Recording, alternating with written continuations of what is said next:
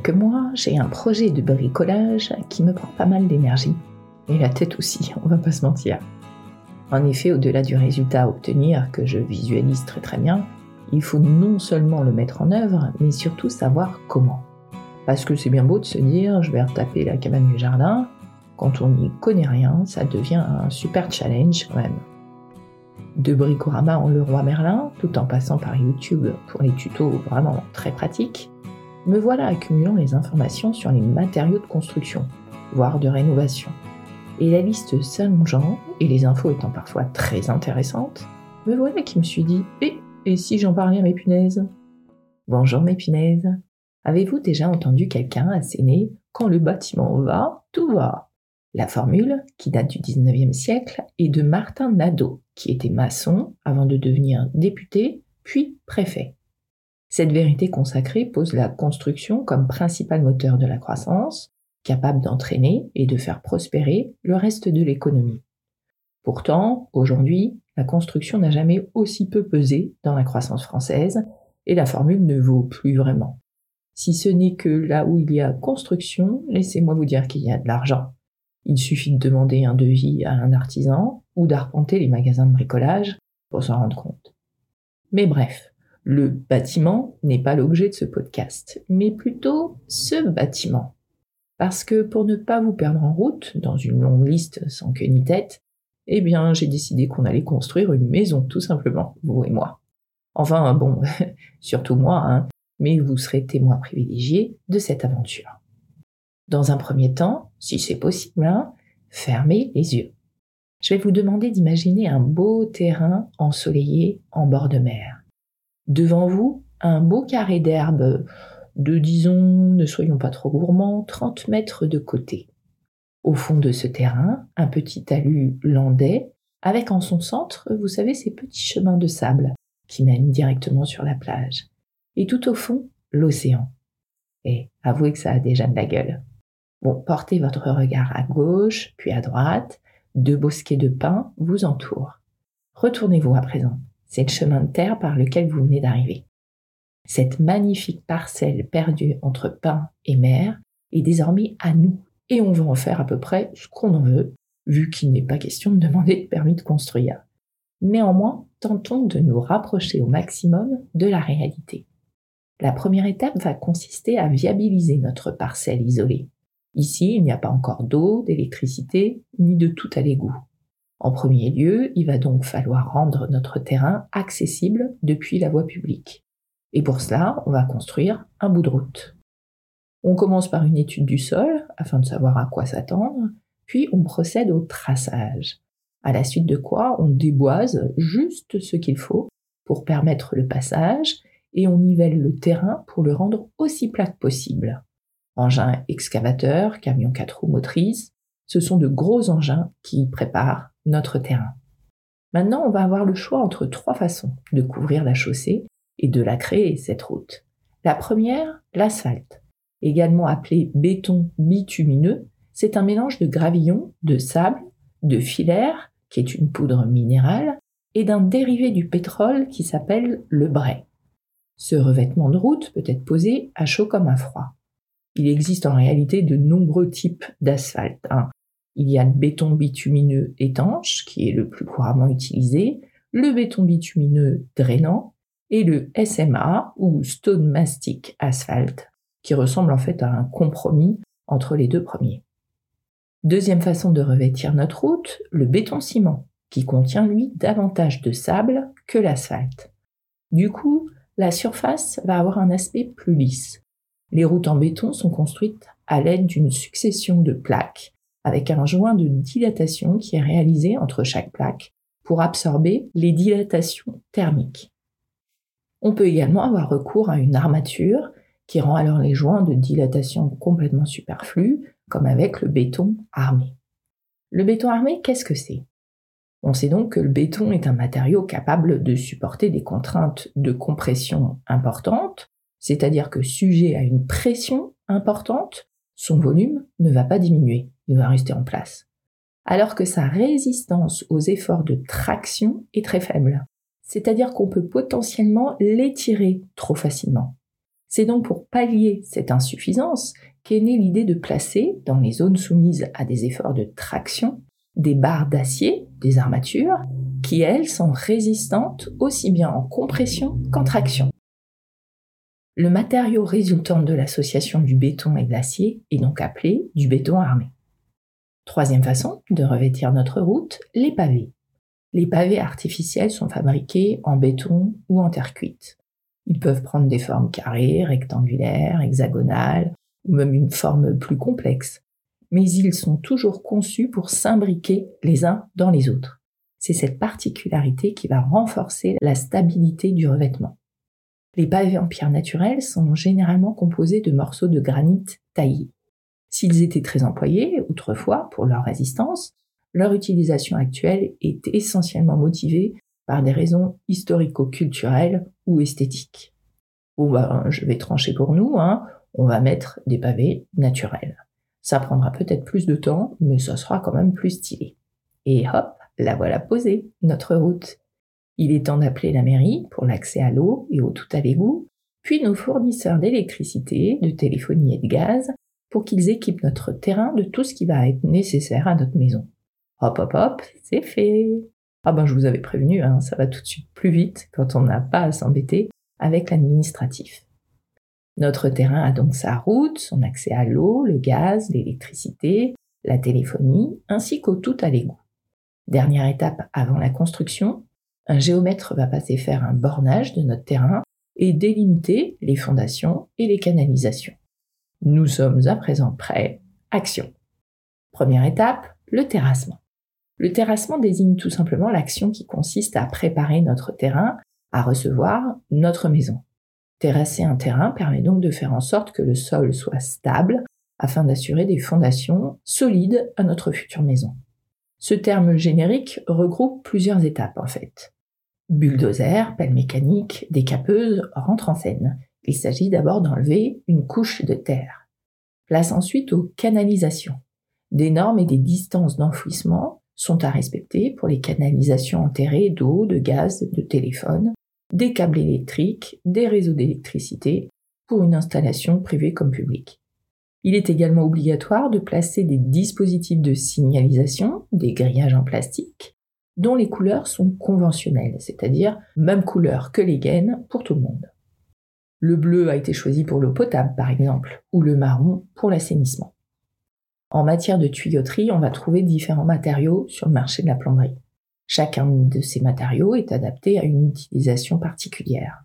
Le choix va se situer selon quatre grandes familles. Le PVC, le cuivre, le PER ou polyéthylène réticulé haute densité et le polybutène qui sont dans la même famille, et le tube multicouche. Les tuyaux de PVC s'utilisent pour l'alimentation ou l'évacuation des liquides, pour le chauffage et pour l'épandage à condition qu'il soit perforé. Le cuivre est lui le principal composant d'une tuyauterie destinée à la distribution de l'eau, mais aussi au chauffage, tout comme le PER d'ailleurs et le multicouche. Le PB, le polybutène, est lui conçu pour l'installation du chauffage par le sol. La distribution électrique est, elle, réalisée via ce qu'on appelle des chemins de câbles. Ces câbles vont être protégés par sept types de conduits électriques. Six d'entre eux sont métalliques, plus ou moins rigides et épais, certains même flexibles, et le dernier est en PVC rigide. Celui-ci est adapté à l'enfouissement direct dans le sol pour de nombreuses applications. Il est également autorisé dans les environnements corrosifs. Pour ce qui est du gaz, on va dénombrer cinq types de canalisation adaptés. Le cuivre, l'acier, le polyéthylène, les kits de tuyaux onduleux pliables en acier inoxydable, également appelés les kits PLT, et le plomb. Bon, le plomb, vous vous en doutez, on s'en sert plus, même si c'était une très bonne conduite de gaz. Nous avons maintenant à présent installé toutes nos canalisations, place aux fondations. Elles vont faire le lien entre le sol et la maison et ont pour rôle de répartir le poids de notre maison sur notre terrain. On va donc creuser des tranchées ou bien des puits afin d'y mettre en place les fondations. Dans un premier temps, on procède au ferraillage des fondations, c'est-à-dire qu'on dispose des armatures en fer ou en acier dans les tranchées ou les puits que l'on a fait. Ensuite vient le coulage des fondations. On prépare le béton et on coule une dalle de fondation dans ce ferraillage déjà installé. Troisième étape, la mise en place du système d'assainissement. Raccordement, pose du dispositif, remblai, mise en service. Pour ce qui est de l'assainissement, le tuyau en grès est couramment utilisé dans les conduites de collecte des égouts en raison de sa longue durée de vie et de sa résistance à presque toutes les eaux usées domestiques et industrielles, en particulier l'acide sulfurique généré par le sulfure d'hydrogène, un composant courant des eaux usées. Le tube PVC prémanchonné à coller est également idéal pour les systèmes d'évacuation des eaux usées. Quatrième étape, le soubassement des murs de notre maison. Le soubassement, c'est donc la partie inférieure des murs de notre maison qui vont reposer sur les fondations. Trois formes de soubassement existent. Le vide sanitaire, le soubassement de type hérisson et le sous-sol. Voyons les différences entre ces trois types, de façon à ce que nous choisissions la forme qui convient le mieux à notre projet. Comme son nom l'indique, le vide sanitaire consiste à laisser un espace entre les fondations et le rez-de-chaussée. Cet espace est habituellement compris entre 20 et 80 cm et il dépend du risque d'inondation et de l'inclinaison de notre terrain. Il est selon les cas comblé avec du béton ou bien des parpaings. Ces derniers sont constitués de ciment, de gravier, de sable, de gravillon et recouverts d'un crépi ou d'un enduit. Le parpaing creux est le plus courant des parpaings. Il a la particularité d'être alvéolé et d'avoir des extrémités creuses pour faciliter la réalisation des joints. Il a également deux faces lisses afin de réaliser des murs bien plats. Deuxième technique de soubassement, le hérisson qui est le procédé le plus simple à mettre en œuvre et le moins coûteux. Son principe est en effet très simple. Le sol de la maison repose directement sur les fondations. Cet hérisson est appelé ainsi en raison de la première étape, avec ses structures métalliques qui sortent de terre directement des fondations, donnant cette impression d'animal à pic. Troisième technique de soubassement, le sous-sol, pour augmenter notre surface habitable, car lui, il est possible de l'occuper à la différence du vide sanitaire. Alors là, ça va être simple, hein, vu que je ne suis pas fan de cave et que le vide sanitaire ne me plaît pas plus, euh, c'est clair, on va faire le hérisson et faire que le sol de notre maison repose directement sur nos fondations. On va donc créer une dalle en béton armé qui fera office de sous-plancher pour toute notre habitation. Cette dalle aura un rôle structurel hein, pour le bâtiment, mais également un rôle de support de revêtement. Et vous la voyez, cette belle dalle toute grise et carrée, représentant le sol de notre maison? Oh, moi j'ai la banane, à rien qu'à la regarder, hein, car elle signifie que notre maison est prête à sortir de terre à présent. Prochaine étape, la pose des murs porteurs. Les murs porteurs vont soutenir la structure de notre maison, du plancher à la charpente. Ils peuvent être constitués de différents matériaux. Des briques, des parpaings, du plâtre, avec un colombage en bois ou en béton ferraillé. La brique est un matériau de construction qui est fabriqué en portant une petite quantité d'argile préalablement mise en forme à une température appropriée, la température de fritage. Les particules d'argile vont commencer alors à fondre et s'agglomérer pour former une masse à caractère pierreux. Les murs porteurs sont souvent très épais. La plupart font 10 cm d'épaisseur au minimum. Ils sont donc posés sur les fondations, ce qui assure leur grande stabilité.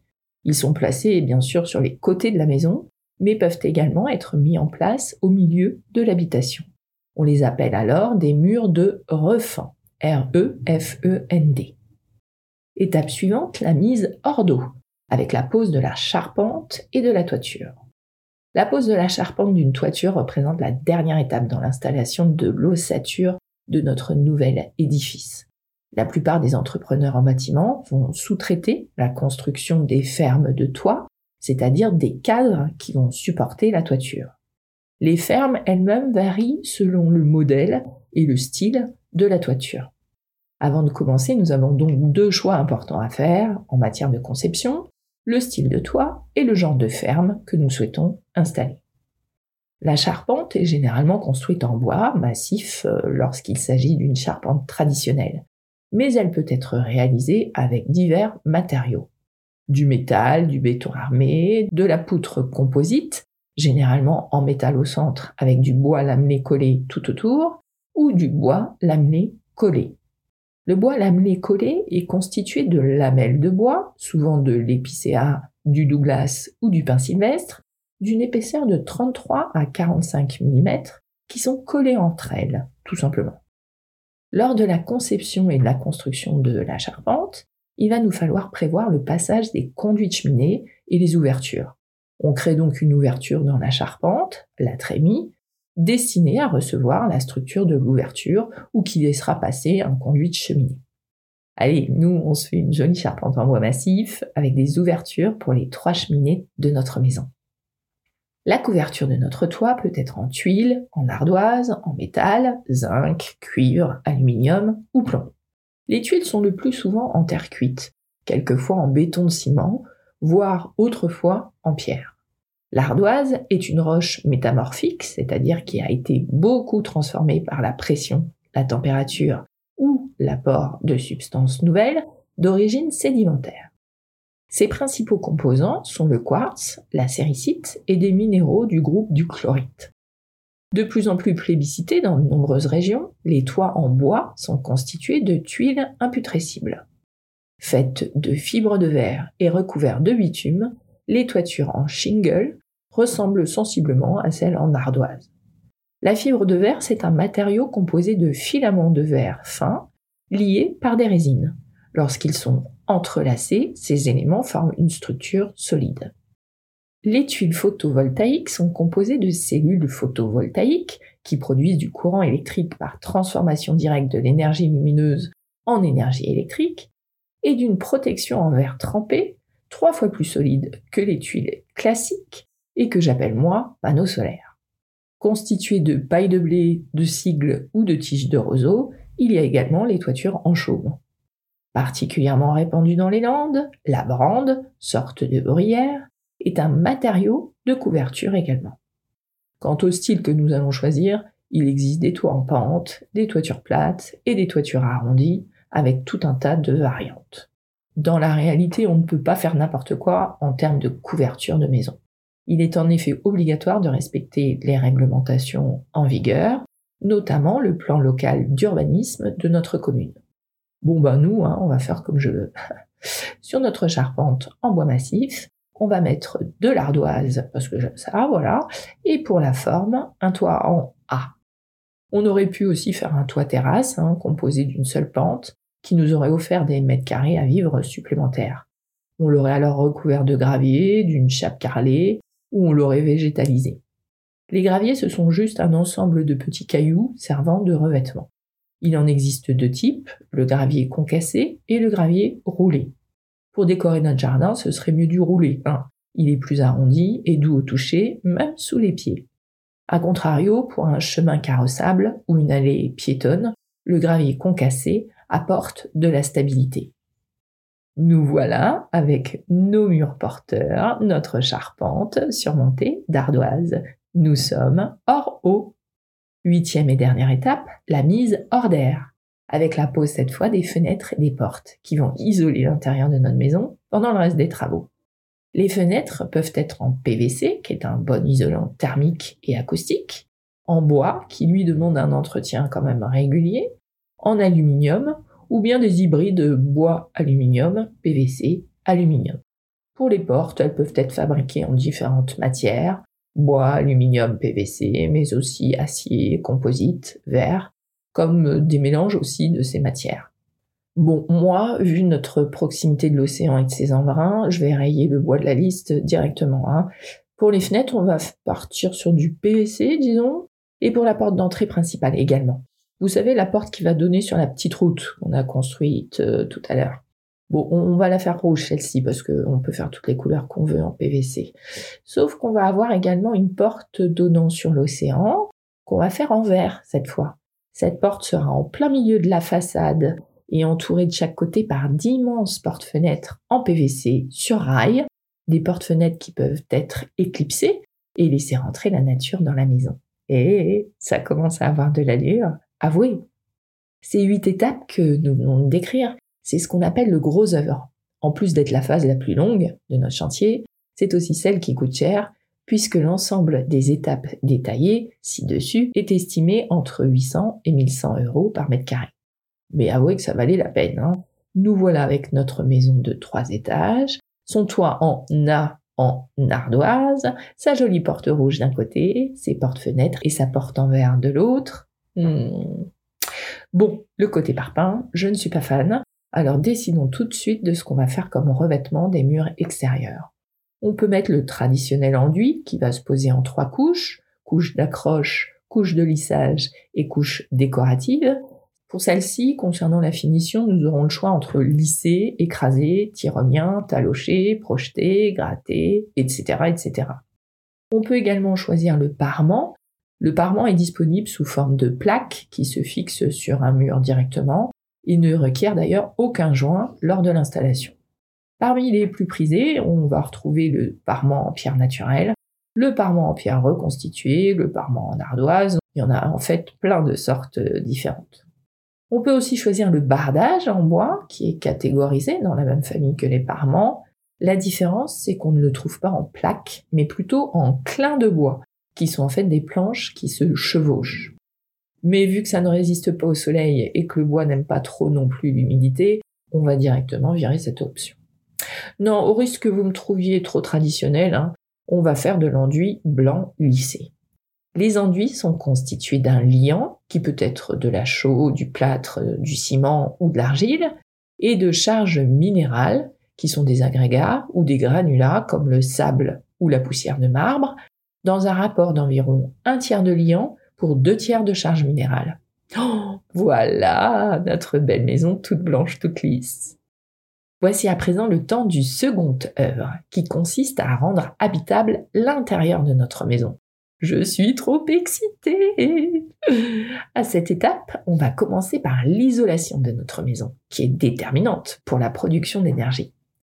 Isoler les murs par l'extérieur, c'est mieux, hein, mais c'est sacrément onéreux. En ce qui concerne l'épaisseur de l'isolant intérieur, on conseille autour de 40 cm pour les combles, 14 à 18 cm pour les murs, selon l'isolant bien sûr, et autant pour le plancher bas. Dans la forme, on trouve les isolants en vrac, en rouleau ou en panneau. Assez facile à poser en continu pour éviter les ponts thermiques, le vrac comble mieux les interstices. On le souffle à la machine, ce qui permet une pose homogène, une densité et un volume précis. Le vrac est très adapté en particulier aux combles perdus, les rouleaux aussi d'ailleurs quand on peut y accéder facilement. Les panneaux peuvent convenir aux combles aménagés et aux murs.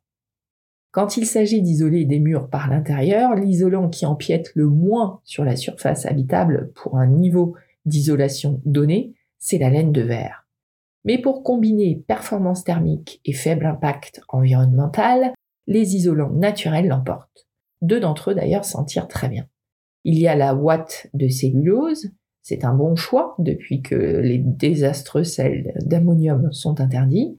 À base de papier et de journaux recyclés, cette ouate de cellulose présente un excellent profil environnemental, en plus de ses qualités réelles d'isolation thermique et phonique. Autre bon choix naturel, le métis. Idéal, si on parle de développement durable, c'est l'isolant du relais, une filiale d'Emmaüs. Il est fabriqué en fibre de tissu provenant de vêtements collectés et triés à éviter en intérieur, hein, les isolants en polystyrène et en polyuréthane qui, en cas d'incendie, dégagent des fumées toxiques qui peuvent tuer très rapidement. À éviter également la laine de mouton brut qui est très sensible au mythe et qui dégage surtout une forte odeur. Bon, ben, on va faire du vrac en watts de cellulose et notre maison va être bien isolée et plus respectueuse de l'environnement. On a beau faire ce qu'on veut au cours de cette construction, c'est quand même important. Une fois l'isolation réglée, on va donc poser des cloisons, histoire de faire des pièces quand même. Bon, euh, pas trop de pièces. Hein. Je vous propose que quand on rentre par la porte rouge, on ait directement accès à une énorme pièce en L, comprenant la cuisine américaine à notre gauche, la salle à manger et le salon juste devant les portes-fenêtres. Sur notre droite, une porte donnant sur la buanderie et des toilettes dites d'invités. Et puisqu'il faut bien monter aux étages, c'est là également que se trouvera l'escalier. À l'étage, donc, une grande salle de bain, un WC, un bureau avec vue sur l'océan et une chambre. C'est la vôtre, celle-là. Non, non, non, ne me remerciez pas, c'est bien normal. Au second étage, je vais faire ma suite parentale. Rien que cela. Avec salle de bain et énorme dressing. ça va être trop bien. Et tout en haut, un grenier, pour pallier le manque de cave pour entreposer tout mon board, mes affaires. Bref, mettons les cloisons, histoire de délimiter tout ça. On distingue deux grandes catégories de cloisons en fonction de leur mode de pose. Les cloisons sèches et les cloisons humides. Les sèches sont dans la plupart des cas composées d'une ossature métallique sur laquelle on va visser des plaques de plâtre associées à de la laine de verre. Ce type de cloison est plus simple et plus rapide à mettre en place que les cloisons humides et il va générer d'ailleurs moins de saleté sur notre chantier. Le plâtre est fabriqué à partir du gypse, une roche tendre et cristalline, que l'on trouve plus ou moins pure, mais toujours en abondance. Ce dernier est donc extrait de mines ou de carrières souterraines ou à ciel ouvert. La fabrication du plâtre est réalisée en chauffant le gypse dans des fours industriels rotatifs. Le chauffage du gypse entraîne l'évaporation de l'eau contenue dans la roche et donc sa déshydratation puis sa calcination. Le résultat est ensuite passé dans un broyeur afin d'obtenir une poudre fine. Cette poudre passe finalement dans un malaxeur avec différents ajouts de produits qui vont altérer sa composition en fonction de la destination du plâtre. Bon, si on ne veut pas de cloisons sèches, on peut donc choisir les cloisons humides, dites maçonnées, qui elles sont plus traditionnelles, plus robustes, mais moins isolantes finalement. Dans ce cas de figure, on assemble au mortier, au plâtre ou à la colle des carreaux de plâtre, de terre cuite ou de béton cellulaire. Elles nécessitent donc un peu plus de travaux et de savoir-faire, mais également un temps de pause allongé. Le mortier, quant à lui, est un mélange de sable, d'eau et de liants, tels que du ciment, par exemple. Bon, bah moi, je partirais bien sur les cloisons sèches, hein, vu qu'on est un peu pressé quand même. Abracadabra, nos cloisons sont montées. Trop cool. C'est au tour de la plomberie, à présent, qui va alimenter les divers équipements en eau. La mise en place de la plomberie équivaut en fait à réaliser trois types de travaux au sein de notre maison. Premièrement, il va s'agir de raccorder toute l'habitation à l'arrivée d'eau du réseau public de distribution et d'installer un réseau de tuyauterie pour réaliser l'adduction de toute notre maison. Ensuite, il va s'agir de mettre en place le système de chauffage de cette eau en prévention de la rudesse du climat en période d'hiver. Et enfin, le dernier objectif va concerner l'évacuation des eaux usées. Pour ce qui est des travaux initiaux d'adduction, la réalisation se fait par un système de tuyauterie qu'on appelle la nourrice et qui va permettre, grâce à un réseautage complexe, de dispatcher l'eau au travers de toute notre maison. Pour ce qui est ensuite de la seconde étape, l'objectif sera d'arriver donc à chauffer l'eau qui alimente tant les sanitaires de la maison que la cuisine. Pour y parvenir, la solution va résider dans l'installation d'un chauffe-eau par lequel transitera initialement l'eau acheminée par la nourrice. Pour ce qui est enfin de l'évacuation des eaux usées, il va s'agir encore une fois de recourir à un système de tuyauterie pour déverser les eaux usées dans le système d'égout de la ville. Samuel, le plombier, vient de finir. C'est donc au tour d'Isabelle de se coller à présent à l'électricité. Pour des raisons de sécurité, son travail devra se conformer à certaines normes sécuritaires, bien évidemment. Parmi celles-ci, on mentionnera par exemple la nécessité de restreindre chaque circuit destiné à délivrer une intensité de courant entre 10 et 16 ampères à seulement 8 prises au maximum. Autre précaution majeure à prendre pour éviter tout accident, c'est le fait de câbler et de protéger chaque circuit de distribution en fonction de la puissance qu'il délivre. Afin de faciliter l'inspection et l'entretien des circuits, aujourd'hui les normes sécuritaires imposent également de centraliser toute l'installation électrique au sein d'un point central qu'on appelle le tableau électrique. Et outre ce tableau de répartition des différents circuits, ce dispositif accueille également le compteur d'électricité qui va décompter notre consommation ainsi que le disjoncteur général. Isabelle est trop forte, elle a déjà tout fini. C'est le tour de Julien et Mireille qui gèrent eux la mise en place des chauffages et de la ventilation chauffage électrique, au gaz, au fioul, solaire ou encore au bois, il y a le choix. Je ne sais pas vous, mais je partirais bien sur une chaudière alimentée en granulés de bois qui donne de très bons résultats. Tiens, euh, Julien et Mireille sont d'ailleurs d'accord avec moi. Allez hop, et voilà. Pour ce qui est de la ventilation, Julien et Mireille vont suivre également tous les deux les normes sécuritaires en vigueur pour que notre maison soit ventilée correctement. Au revoir Mireille et Julien. Nous en arrivons aux finitions. On désigne par finition tous les travaux esthétiques qui complètent la construction de la maison. Revêtement des sols et des murs, pose des portes intérieures, éclairage, autant d'étapes incontournables pour que notre maison prenne vie. Sur le sol, on peut mettre du parquet, du sol stratifié, du sol PVC, du carrelage, de la moquette ou du sol en fibre naturelle. Chaque revêtement a bien évidemment des caractéristiques particulières. Le parquet brut est sans finition, ça lui permet d'être personnalisé. Le parquet vitrifié ou verni a lui un aspect brillant ou mat, il est facile d'entretien. Le parquet huilé a un aspect authentique et mat. Le parquet ciré offre une finition traditionnelle, relativement esthétique, mais son entretien est plus délicat. Le sol stratifié, quant à lui, est un revêtement de sol composé d'un support de fibres de bois et d'un décor imprimé sur du papier et revêtu d'un film de protection. Souvent plus économique, facile à poser et à entretenir, le sol en PVC est disponible sous forme de dalles, lames ou rouleaux. Les dalles et les lames adhésives vont se poser sur un sol lisse. Les dalles et les lames à clipser sont prévues pour les sols irréguliers. Et les dalles et les lames autoplombantes peuvent se poser directement sur un carrelage facilement et rapidement. Le carrelage d'ailleurs dans cette catégorie, nous avons les carreaux de ciment, le carrelage en terre cuite, le carrelage en marbre, le carrelage en grès cérame et les carreaux de faïence. En ce qui concerne la moquette, celle-ci est composée d'une couche inférieure qu'on appelle le dossier et d'une couche de surface faite de fibres. Il existe bien sûr plusieurs sortes de dossiers dans des matériaux possédant des caractéristiques diverses, hein, qui vont rendre la moquette soit plus confortable, soit plus résistante, ou bien renforcer sa fonction thermique. Donc il existe des dossiers en mousse, en latex, en feutre, en jute, Quant aux fibres, il peut s'agir de fibres synthétiques ou naturelles et parfois un mélange. Hein. Les fibres naturelles peuvent être de la laine ou des fibres végétales. Les fibres synthétiques, le premier avantage c'est qu'elles offrent un choix de décor beaucoup plus étendu et sont d'un excellent rapport qualité-prix longévité. Le polyamide, le nylon, est le plus usité. Quant au polypropylène, c'est la fibre la plus économique. Nous pouvons aussi choisir du jonc de mer ou du sisal par exemple. Le sisal, c'est une fibre végétale issue de l'agave, qui est un cactus que l'on trouve dans les zones subtropicales. Le jonc de mer, c'est une plante aquatique originaire des estuaires d'Asie. Sa fibre aime naturellement l'eau. Les sols en jonc de mer doivent donc être régulièrement humidifiés pour éviter que la fibre ne devienne cassante.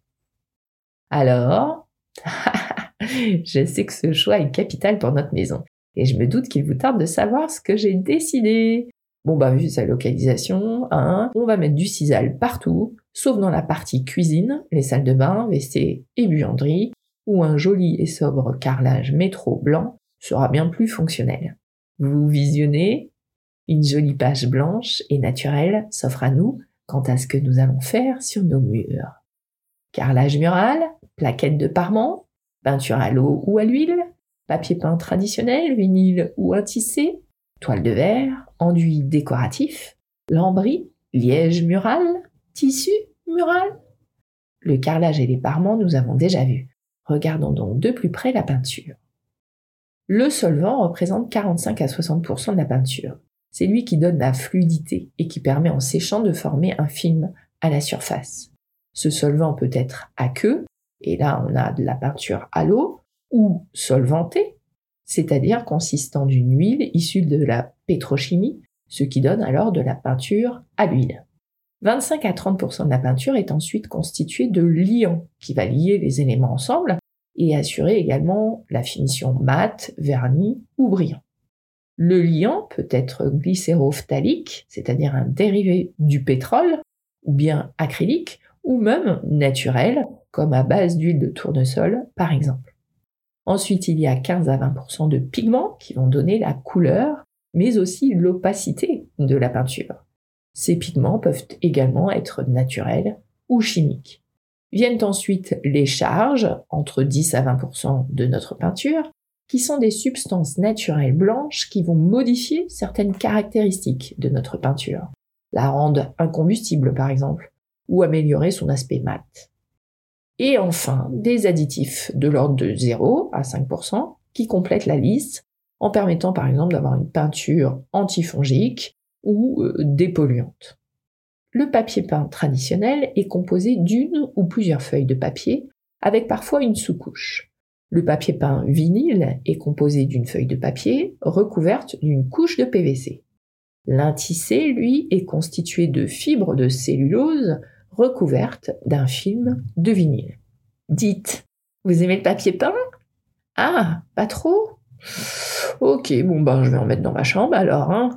Pour le reste, on met quoi? De la peinture blanche partout, j'imagine? Ok, mais niveau déco, hein, va falloir mettre un peu de peps ensuite. Hein. Je vous rappelle que c'est quand même également ma maison. Pour les portes intérieures, on a la même offre que pour l'extérieur, sauf que là, je verrai assez bien des portes en bois sablé. Vous voyez? Bon, ensuite, bien évidemment, qu'on va poser une cuisine, des baignoires dans les salles de bain, etc. Mais là, on n'est plus vraiment dans la construction, en fait. Allez, hop, hop, hop, j'ai bien compris que vous aimiez le blanc. On se met une cuisine vernie blanc avec un plan de travail en bois. Pareil pour les meubles de salle de bain. De jolies vasques. Ok, ouais, celle-ci. De belles baignoires. Des WC japonais. Robot tant qu'à faire. Hein. Et reste plus qu'à meubler. Bon, vous faites ce que vous voulez dans votre chambre, ça vous regarde, mais je m'occupe du reste. Ça y est, vous avez fini? Ah ben oui, moi aussi. Elle vous plaît, notre énorme pièce à vivre avec sa vue sur l'océan? Et que pensez-vous de ce magnifique canapé en velours bleu nuit, hein? Il vous appelle, je m'en doute.